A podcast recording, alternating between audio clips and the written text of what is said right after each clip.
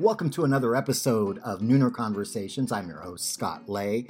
Yesterday, I had the opportunity to sit down with two of my friends, Ray LeBov and Chris Micheli, to talk about the new book that they were the editors of called A Practitioner's Guide to Lobbying and Advocacy in California. It's a manual written by leading government relations professionals. They wanted me to reiterate that it's not the two of them, it's over 40 different experienced authors, and I was thumbing through the table of contents and saw many names that are very familiar to me. They talk about what it takes uh, to, to be an effective lobbyist. It's a good a, a, book to put on your bookshelf to pull out when you need to pull together a coalition and hear from some of the best minds in Sacramento, as well as a book to thumb through uh, in case you're thinking about going into lobbying. Uh, all proceeds of the book go to support political science graduate students. And uh, it was a great conversation. We even went back memory lane to my times as a, a, kid lobbyist, a little story from a bathroom with Paul Mitchell. It sounds less than that, or sounds more than it turns out to be, but it's a good lesson that all walls have ears in the Capitol. And uh, I wish I would have left the microphone on after we stopped talking, after we stopped recording, because we then continued on memory lane and we talked about that great speakership battle of 1995, the year in which Willie Brown, Doris Allen, and Brian Setencich were all speakers before uh, Curt Pringle took over uh, for the Republicans in January of uh, 1996. And it came to my mind after we finished talking yesterday that it's the 25th anniversary of that year. So I'll be writing more about the sequence of events that were uh, very formative to this very junior lobbyist at the time in my first year uh, full time up here in Sacramento as I was at UC Davis undergraduate student. So I think you'll enjoy this conversation. I hope you pick up the book. I will send out, I, I will link to uh, the, how you can order this book. Uh, in uh, the show notes, and I hope that you enjoy it, and I look forward to reading more of it myself. Here is Ray LeBov and Chris Micheli and Scott Lay hosting the conversation. Hello, welcome. Today I'm here with my good friend Chris Micheli and Ray LeBov. Uh, I don't think I've ever spent time with Ray, although um, I've been invited to come um, free to, to his seminar uh, on lobbying and his advanced seminars many times. And unfortunately, my general rule is if it's over a, an hour and a half PPIC luncheon, I can't go. You know, it's really hard for me to block off entire days. But well, you're certainly welcome to come for part of one, yeah. and and to make clear. It's not for the purpose of you learning anything. It's for the purpose. I love having people who are veterans come because they're great at critiquing it, and that's very valuable to me. I look forward to it. And of course, Chris, uh, we had on at, uh, when I was doing Sacktown Talks uh, by the Nooner with my friend Gibran Maciel. We had Chris on to talk about the year in review right after the legislative session ended, and that was one of my, one of most popular episodes. Today, we're talking about the art of lobbying, and the two of you have a new book out. Um, and I see well, it. It's actually us. called the art. Not just us. It, it's not. They're the editors. It's the. It's a practitioner's guide to lobbying and advocacy in California. Um, so the editors are Chris Micheli and Ray LeBov. Um, so why don't you tell me about what got you? Did you become the editors and wrangle up people, or the other way around? No, that that is so. About four or five years ago, Ray actually asked me to uh, come and teach in the Lobbying 201 seminar on regulatory advocacy. And I had always been looking at the bookstore or wherever on books on lobbying to see what was out there. And so I asked Ray, you know, you've been doing this twice as long as I have. What do you have out there? And so he actually lent me, I don't know, seven or eight books. And I rifled through most of them. There were one, one or two that weren't bad. Um, I think I had most of them on my on my shelf, and I, shelf, yeah. I think I, that's where they were when I left. well, I tried to go through them, but of course, as you can probably imagine, most of them dealt with federal lobbying and Many of them were from, uh, you know, like college professors who had worked on Capitol Hill 25 years ago or whatever else. There really wasn't anything California specific. And so Ray and I started chatting after some of the 201 seminars, and I said, you know, you've probably got lots of material just here in your seminars. uh, what would you think about maybe? And I've written lots of articles over the years about the lobbying practice and the legislative practice. So I said, what would you think about collaborating on a book? And Ray said, sure, let's let's talk about it. And so we sort of formulated um, a set of topics that we wanted to cover. What Mhm. ultimately is now the 45 chapters of the book. Uh, it, it varied, I think, from a low of maybe 25, 30 to a high of 55 or 60 at one point. But slowly but surely, we got to a list, and then we we talked about it and realized it was a pretty large undertaking for two people.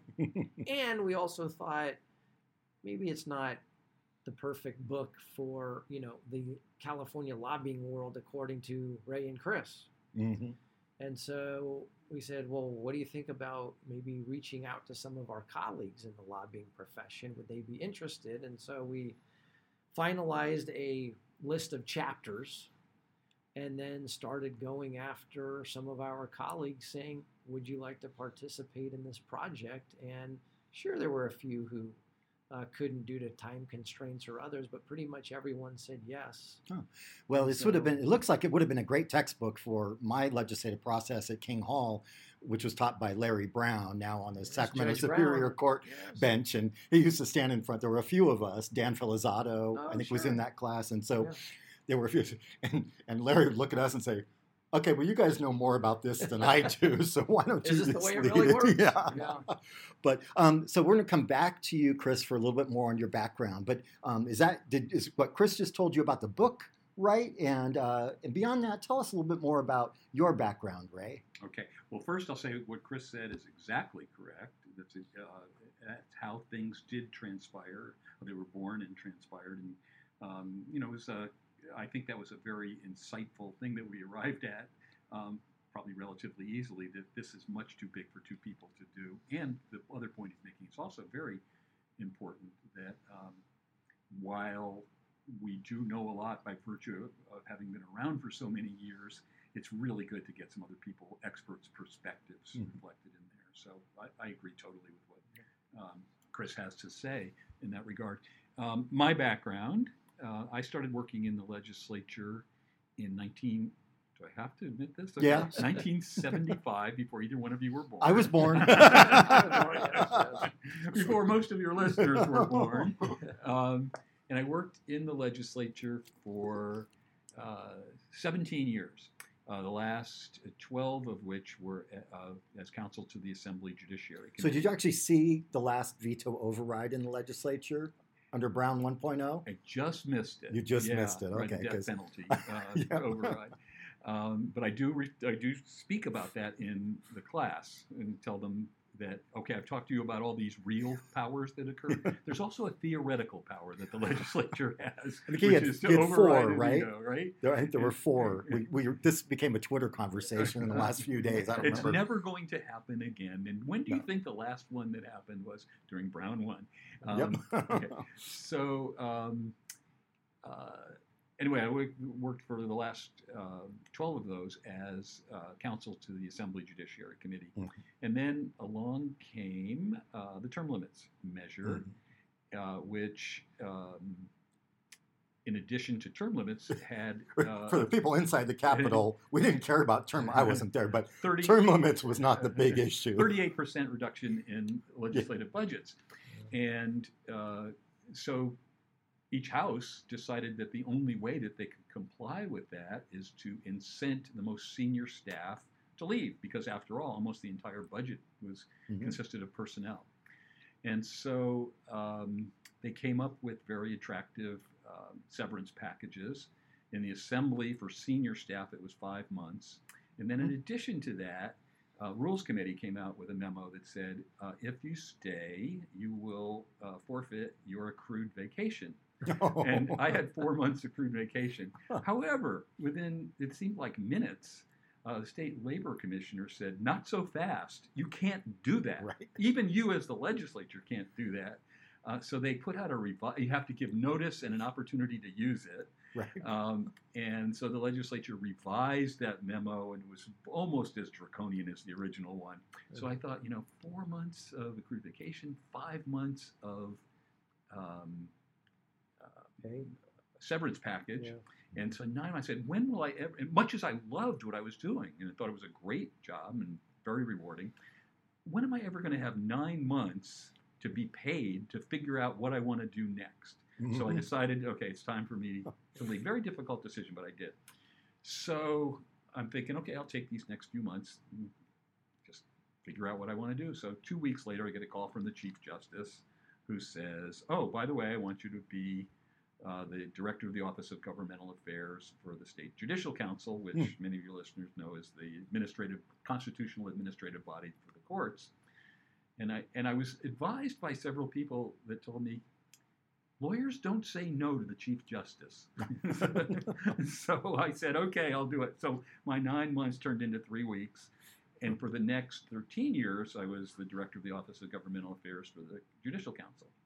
And so then along comes another sort of economic or fiscal decision to make because, as you know, uh, the PERS retirement system, which is um, years of service and age formula based, at some point you've put in enough service that you're getting close to donating your services. Mhm. So at that point, I said, you know, I think what I'm going to do is retire from state service. I had 30 years. I had 17 with the legislature, 13 with the court system. And I Hmm. said, you know, but I'm, as you can tell, far too young to have really retired.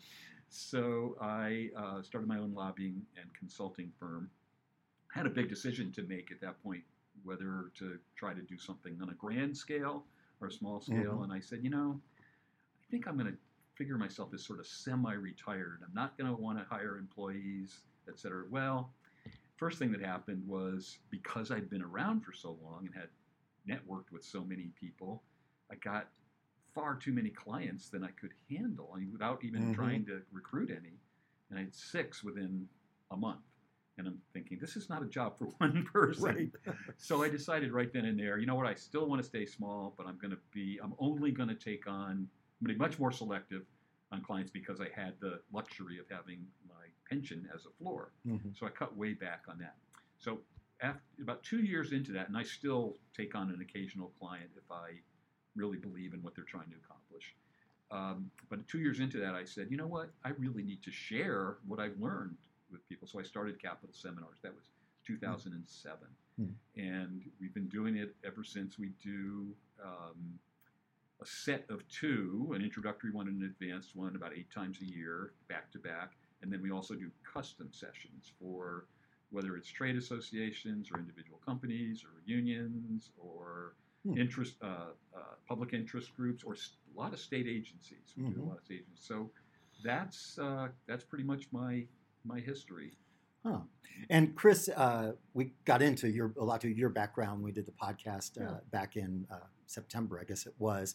But you don't have a capital. From my recollection, you didn't work inside the Capitol, but No, it, only in the U.S. Capitol. you worked in the. U.S. Capitol. Yeah, for Vic Fazio, Um, a former. You have a legal background, but why don't you talk about? I mean, I, I think a lot of people that are listening heard that episode because, as I said, it was one of the most popular ones. It's still on um, on the aroundthecapitol.com slash podcast website. But why don't you talk a little bit more about your work um, with McGeorge School of Law and the professional nature of lobbying? Because I think that's instructive to what we're talking about this afternoon. Yeah, well, about half a dozen years ago, uh, a colleague of mine in the lobbying profession who is an adjunct at McGeorge asked me if I'd be interested in teaching over there. And I said, you know, it's something down the road, in another 15 years or something that I'd be interested in doing. And uh, we had coffee a couple of times, and then lo and behold, Anthony Williams, who is now the governor's legal affairs secretary, had gotten a, a job and had to give up because he was moving out of Sacramento uh, a course that he and another gentleman were uh, co-teaching. And so I they asked whether or not I and Diane Boyer Vine, the legislative counsel, would be interested in taking it over. And she and I chatted and realized that as much as we both wanted to do this maybe down the road, when we were ready, maybe the course wasn't ready. Right. so we both jumped in with both feet and turned it into a graded course with um, um, several requirements, of course, exams, but also the students have two requirements. One is to write a bill um, and to draft amendments to that bill, and then also to write a policy committee analysis of their bill. Um, and so we've done that course the last five years. And as part of that, you know, I've tried to uh, write some pieces over the years in Capitol Weekly and elsewhere that sort of highlights not only the lobbying profession, but also some key aspects of the legislative process. So that's why it seemed sort of natural when Ray and I talked about. And you have a lot. You have a, collaborating on this. a, a lobbying practice now. We're in your office Yeah. uh, with a span of clients, uh, probably a lot on the business oriented side. Yeah, but also some public sector, including the LA Metro Transit Authority. Which and so, People yeah. don't always realize that, or rarely realize that. You know, I was for 20 years. I was an advocate for community colleges. course, that yeah. business, everything that you know, regulatory business decisions of the state affect local government entities Certainly, and even state government entities that weigh in. Uh, Ray was talking about judicial council, which rarely gets involved in the, the high stakes political fights in the Capitol, Right. but decisions in the Capitol affect the judicial council, and the judicial council gets to step in and say, you know, we might have a problem here. And you also mentioned Diane Boyer Vine, who I uh, I didn't I never had her as an instructor, but she was in the American Inns of Court affiliated Yes, with UC Davis sure. and Milton Right. Schwartz. And uh, what a joy. For those that don't understand what the Legislative Counsel is, it is a nonpartisan, um, and that's truly in a sense. Oftentimes people say, oh, nonpartisan. How can anything be nonpartisan when the Democrats have two thirds of both legislatures? No, the Legislative Counsel literally has to write bills and an analyses from every member of the legislature, and they can be wacky on the right and wacky on the left. We can remember some of John Burton's, you know, his statement makers when Pete Wilson was governor. You know, it's a crime to be, poor. We're, we're reopening the orphanages and all of that. Well, that's that's great. Uh, you know, so now both of you have legal backgrounds. Do you talk in here? This is is this a book for people that when they get their first lobbying job, or is this a book for somebody that's saying, you know, this might be a career avenue down the road, and what should be the path that I take to get there?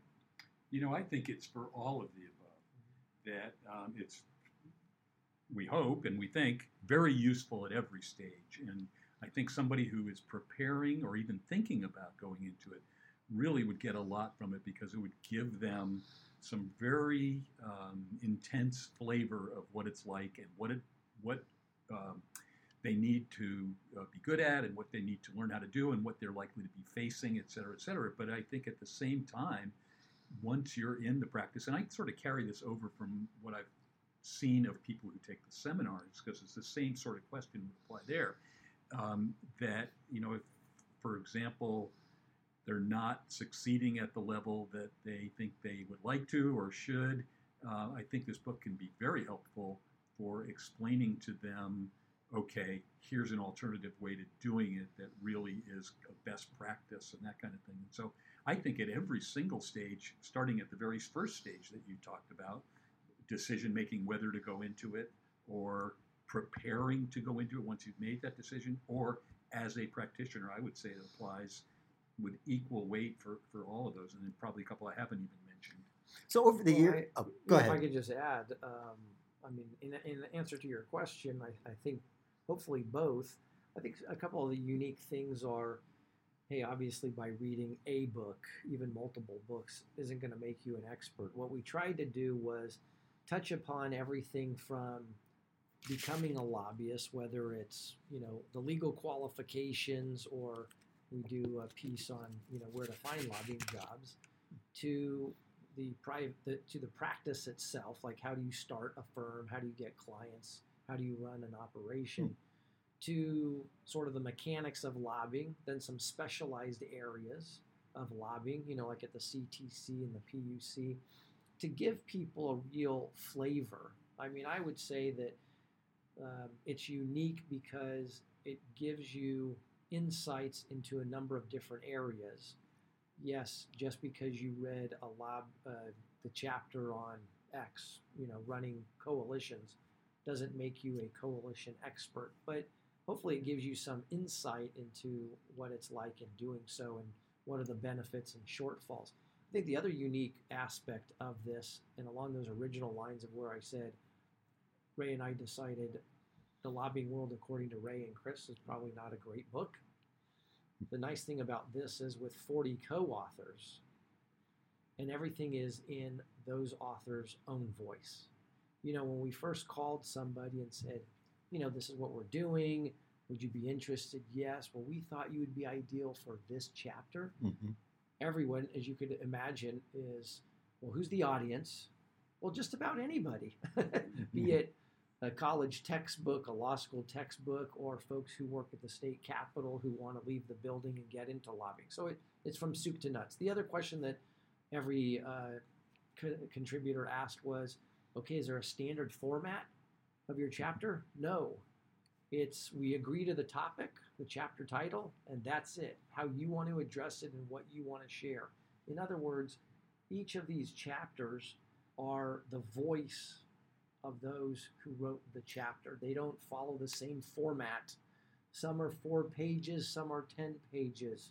You know, So it's akin to some of those syllabi that we got in college. Uh, not not the syllabi at the beginning of the semester. It tells you when the exams are going to be, but the syllabi when you'd go and actually buy the syllabi at the college bookstore or law school bookstore, and it was a series of the best articles that the professor had put together.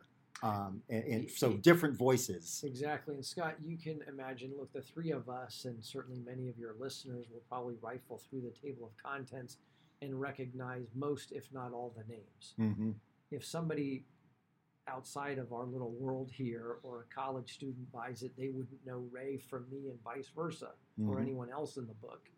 But those who are aware, I think you would generally concur that a lot of these people are the leading voices. I mean, I like to cite, for example, uh, you know, Aaron Read has had a successful sh- lobbying shop for almost 50 years. So who better to write a chapter on running a successful lobbying firm, right? Uh, the California Chamber of Commerce has long been known as a great uh, organizer and someone who runs successful lobbying coalitions. Mhm. So their former executive vice president wrote the chapter on leading coalitions. I mean, it's that sort of stuff that we're hoping we, we hope to have gotten many of the leading folks. Look, there are 1,500 registered lobbyists. A different group of 40 could have written, you know, this as well, and you can't have 1,500 chapters in the book because everyone's got some unique experiences. So how, obviously we had to narrow the field of potential uh, contributors, but hopefully we got a lot of the leading folks out there on these different chapters. So yeah, the 40 that are going to be in volume two is going to reduce it to 14, 1,420 that are still not. exactly right. Well, let's talk a little bit about um, first the, the background of what it takes to be a lobbyist, um, the avenues that people get into lobbying, as well as the traits of great individual lobbyists. There's also the structural issues that, that are obviously are addressed in the book. But um, first, um, people get into the capital or the capital scene. I was never in the capital uh, through a variety of routes. I became a student government person. I transferred to Davis and and I worked on community college student issues. And they said, "Hey, would you like to come on and have an internship?" And I thought I wanted to work in a computer lab in Birkenstocks on Davis campus and flirt with girls. But then they said, "Oh, we're going to give you an office in the Senator Hotel and a parking pass, and pay you more than you're getting at the computer lab." It's kind of hard to say no. It doesn't get any better. Dad, can I borrow some suits? um, but um, you know, people come in through different routes. You mentioned, uh, Chris, that you came from D.C. Ray, you came from the Capitol via the Judicial Council. Um, is there a right? Some people come in by being a longtime staffer that come in through campaigns, but is there an ideal pathway? Because I've been asked that question for years. What's the best pathway? I want to be a lobbyist. Tell me exactly what I need to do. And I've never given a, a right answer. Well, I, I think there's a, a number of answers to that question. One you alluded to, and I think that um, working in the building um, is a great pathway to doing it because you develop expertise in a certain subject matter area or a range of subject matter areas. You're certainly exposed to a lot of people already in the third house that um, not only do you develop personal relationships with, but they necessarily would become, if you're good, um, impressed with the quality of your work and say, you know what?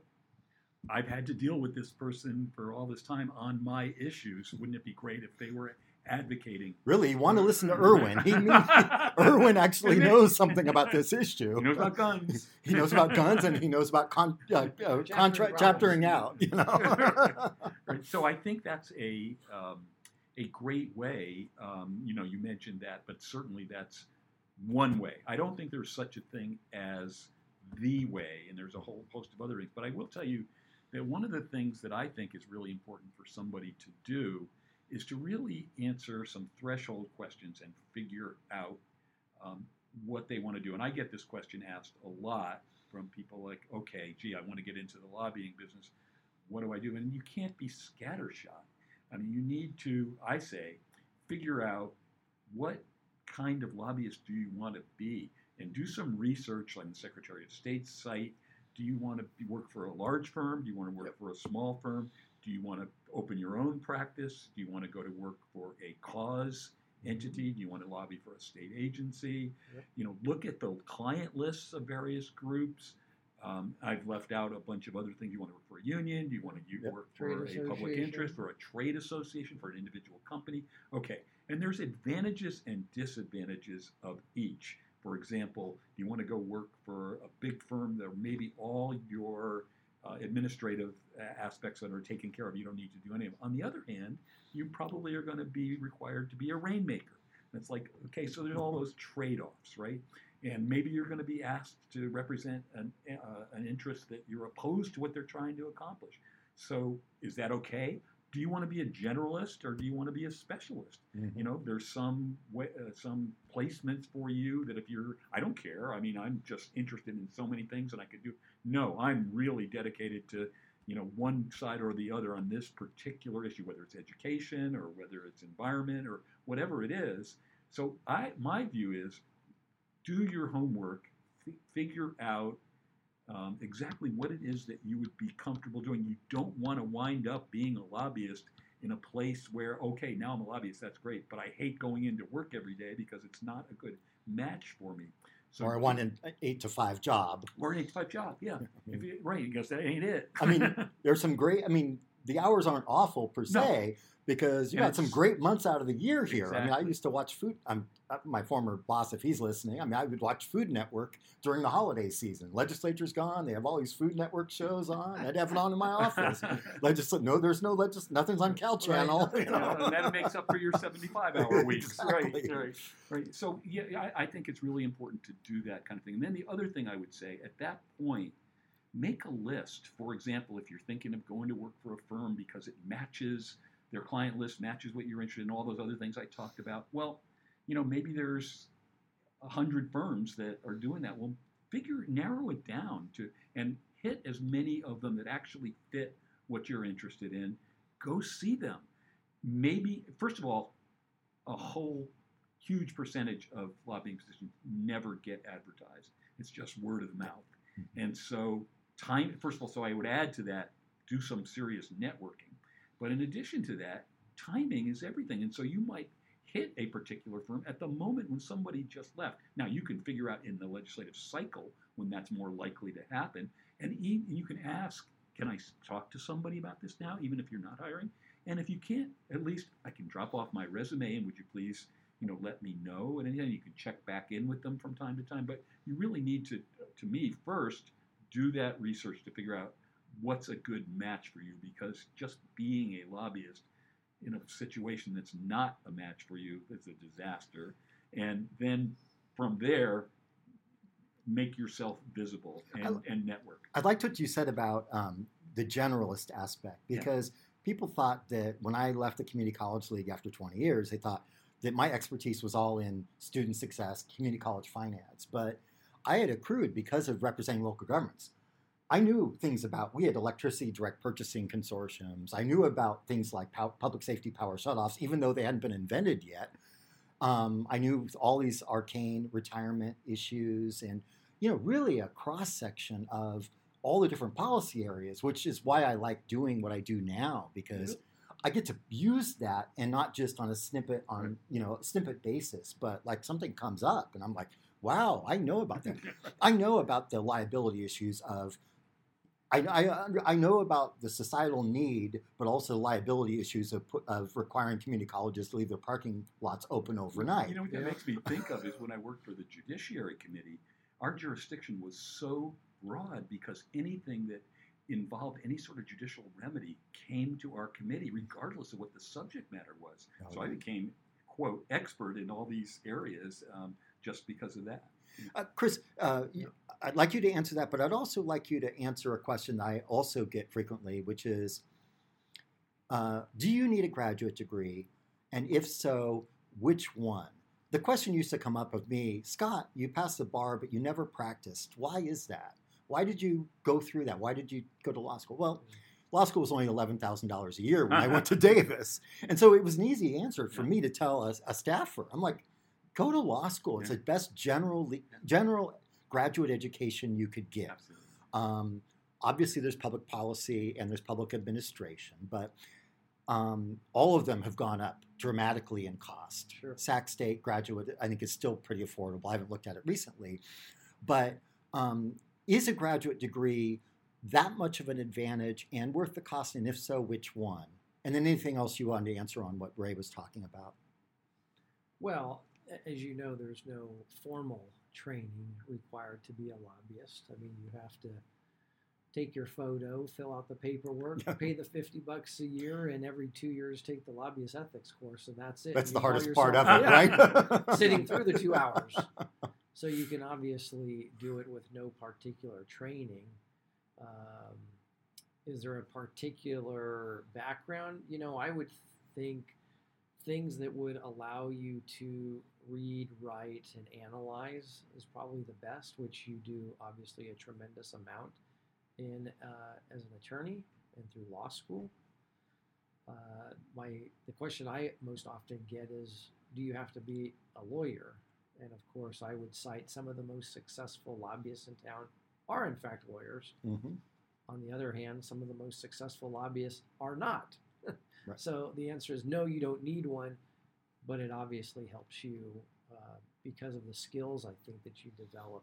You know, your original question to Ray is there an ideal path? No, because we've seen highly successful lobbyists in this town um, with all sorts of different backgrounds and having gotten into it in different ways. With that being said, I would think that the most common and probably the most beneficial is somebody who has worked either in the state capitol in the legislative branch or somebody out of the executive branch, particularly if you have an interest in regulatory work. Mhm. Um, and why? Well, because as Ray alluded to, you develop some subject matter expertise, either working for a legislator and his or her bill package in the committees that he or she sits on. Um, you develop a lot of contacts in and out of the building. You clearly understand the process. Um, and then it really comes down to, you know, what sort of personality do you have? And it's sort of like the legal practice. Do you want to be what we often call like a research attorney, somebody behind the scenes? Maybe you like to, you know, track and analyze bills.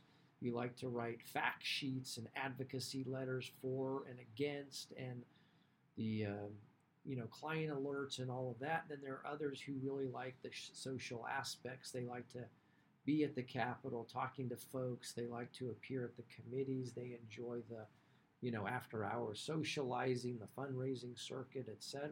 So It's an interesting thing you mentioned because um, I, I was mentored um, when I was at the Community College League in my early years Yeah. by two. Uh, one was a registered lobbyist, one was not. Um, but and the one that was a registered lobbyist had never worked in the building, but had worked for a state agency, Okay. and the one that was not a registered lobbyist had been with um, I think Senate Education Committee with Marian Bergeson okay. and the very two di- very different angles that I learned from. I learned, um, you know, never cross the gate at the Senate. Um, at the, se- the, the the line at the, the gate of the Senate, which the anti-vaxxers never learned last year, when they actually pushed Jody sergeants out of the way. Uh, and if I had done that when I was a young community college lobbyist, I'd be in cuffs.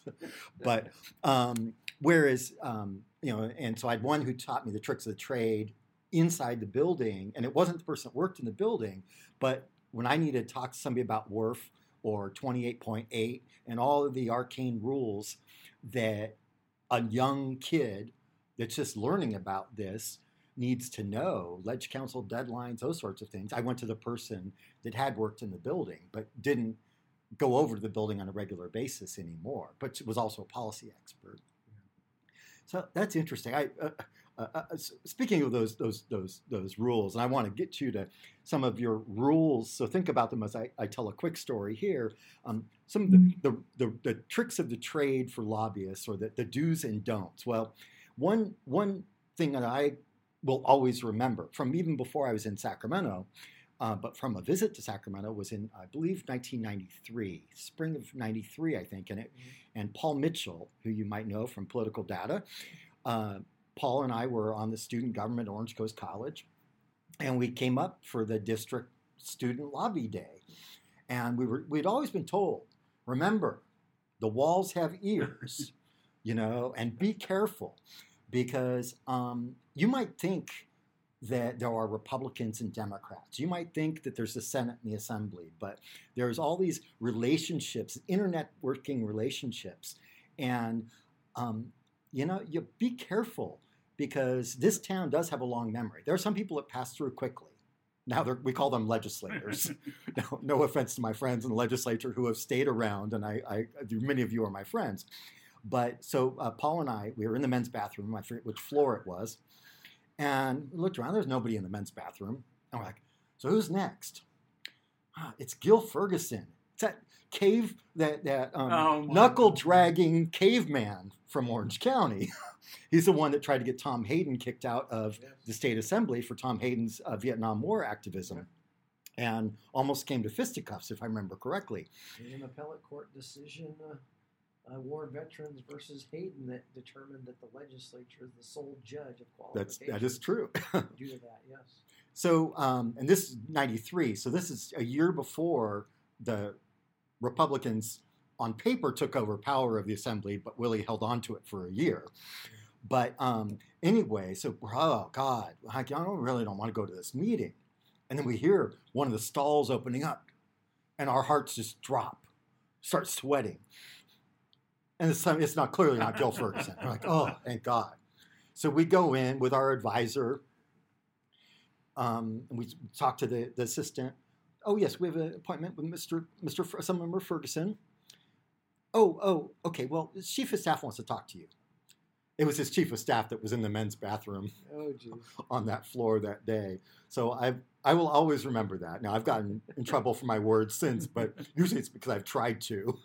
But what what other advice? Uh, we're, we're we're starting to run a little bit long here, but what other advice would you have for people, to, particularly for people that are young lobbyists around here, like that one? The walls always have ears, but also people that might be looking into this about what assets they might want to have before they even start thinking seriously about time either in the building as a staffer on a path to being a lobbyist or starting to shop around. Maybe they have a, a graduate, a law degree, they worked in a political campaign in the past, they want to just go directly into lobbying.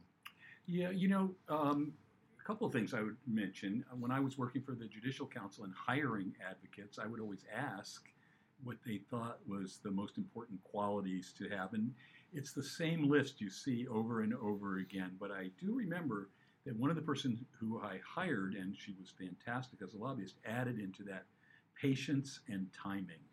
And man, if I if I want to teach uh, somebody um, what, about what to expect and how to um, prosper, I would go through that same list of cliched things that you and I and everybody else would probably immediately think of in terms of uh, knowing the process, um, having uh, political skills, being a good communicator, et cetera, et cetera. Patience and timing, I would put make sure it's on the list, and nobody ever thinks of those. But boy, is that is that true? Um, there's you know there's a whole host of things. I and to sort of short circuit this, I know you're running out of time. I break down all the qualities and think I've tried to conceptualize this, and I've come down with four categories of things that I think are really almost all the things that you can think of fit into one or more of those. I think you need to be a good diagnostician, a good analyst, a good um, uh, strategist, and a good tactician. And when I teach my class, I obviously go into what each of those consist of. But I think that's Hmm. really um, fosters a good understanding of the things that you're called on to do. Chris, do you have anything to add to that? Enjoy what you do. I think uh, those who work in and around the Capitol and are involved in public policy have a wonderful opportunity. I love the process. I love the institution, and so you know I'm very fortunate to have found something that I enjoy. What I do, I love the public policy debate, and I love to work in the lawmaking process. So You don't have to be a partisan. You can approach it from just loving the process and the history as much as the politics. Yeah. People think everything is so partisan, particularly they look at the, you know, the legislature colored dark blue right now. You know, as Paul has said, that won't last. You know, and things don't forget the change and we've been squad, here. right. We've been here and you've got the mod squad and we're watching those races play out. I mean, that's been what I'm covering right now is kind of the shift from the inter-party races to the intra-party races. Exactly. And uh, I'd like to actually write something on that long form uh, soon. But um, but it really is about the love of the process. You're not going to put up with the wins and losses that you might have, or you're not going to put up with the losses because you're going to have them in this business, the disappointments, unless you love it and you have that comprehensive background and understanding in history. And so that's why I mentioned earlier that we're having that question of the last veto, um, and I think it was a was there a Petris bill too that was ve- that was an override, or was an Alquist? I- It was either there was a Petris or an Alquist bill that was also, and of course, who did we turn to? It was Alex Vassar with the California State Library because Yeah. he loves legislative history, and Yeah. we always turn to him for that. Sure. So, well, thank you mo- very much. The book, again, is A Practitioner's Guide to Lobbying and Advocacy in California, uh, written, or edited by Chris Micheli and Ray LeBov with over 40 authors. And um, I'm looking forward to getting my hands on a copy, and I will put a copy of it with uh, this podcast and put it out in the Nooner. Uh, so, thank you very much, guys. Well, thank you. Thank you again for listening. This is your host, Scott Lay, and I uh, enjoyed my conversation yesterday with Ray LeBov and Chris Micheli again about their book, A Practitioner's Guide to Lobbying and Advocacy in California. It's a manual written by leading government relations officials. Those of you that have been around town for a while, you'll recognize most of the names in the table of contents. And uh, for those that you don't know the names, you should get to know them because they're uh, some of the legends of Sacramento. Um, and I'm going to find this book helpful, even though I'm no longer lobbying after 20 years of doing so. Thank you again for listening to Nooner Conversations.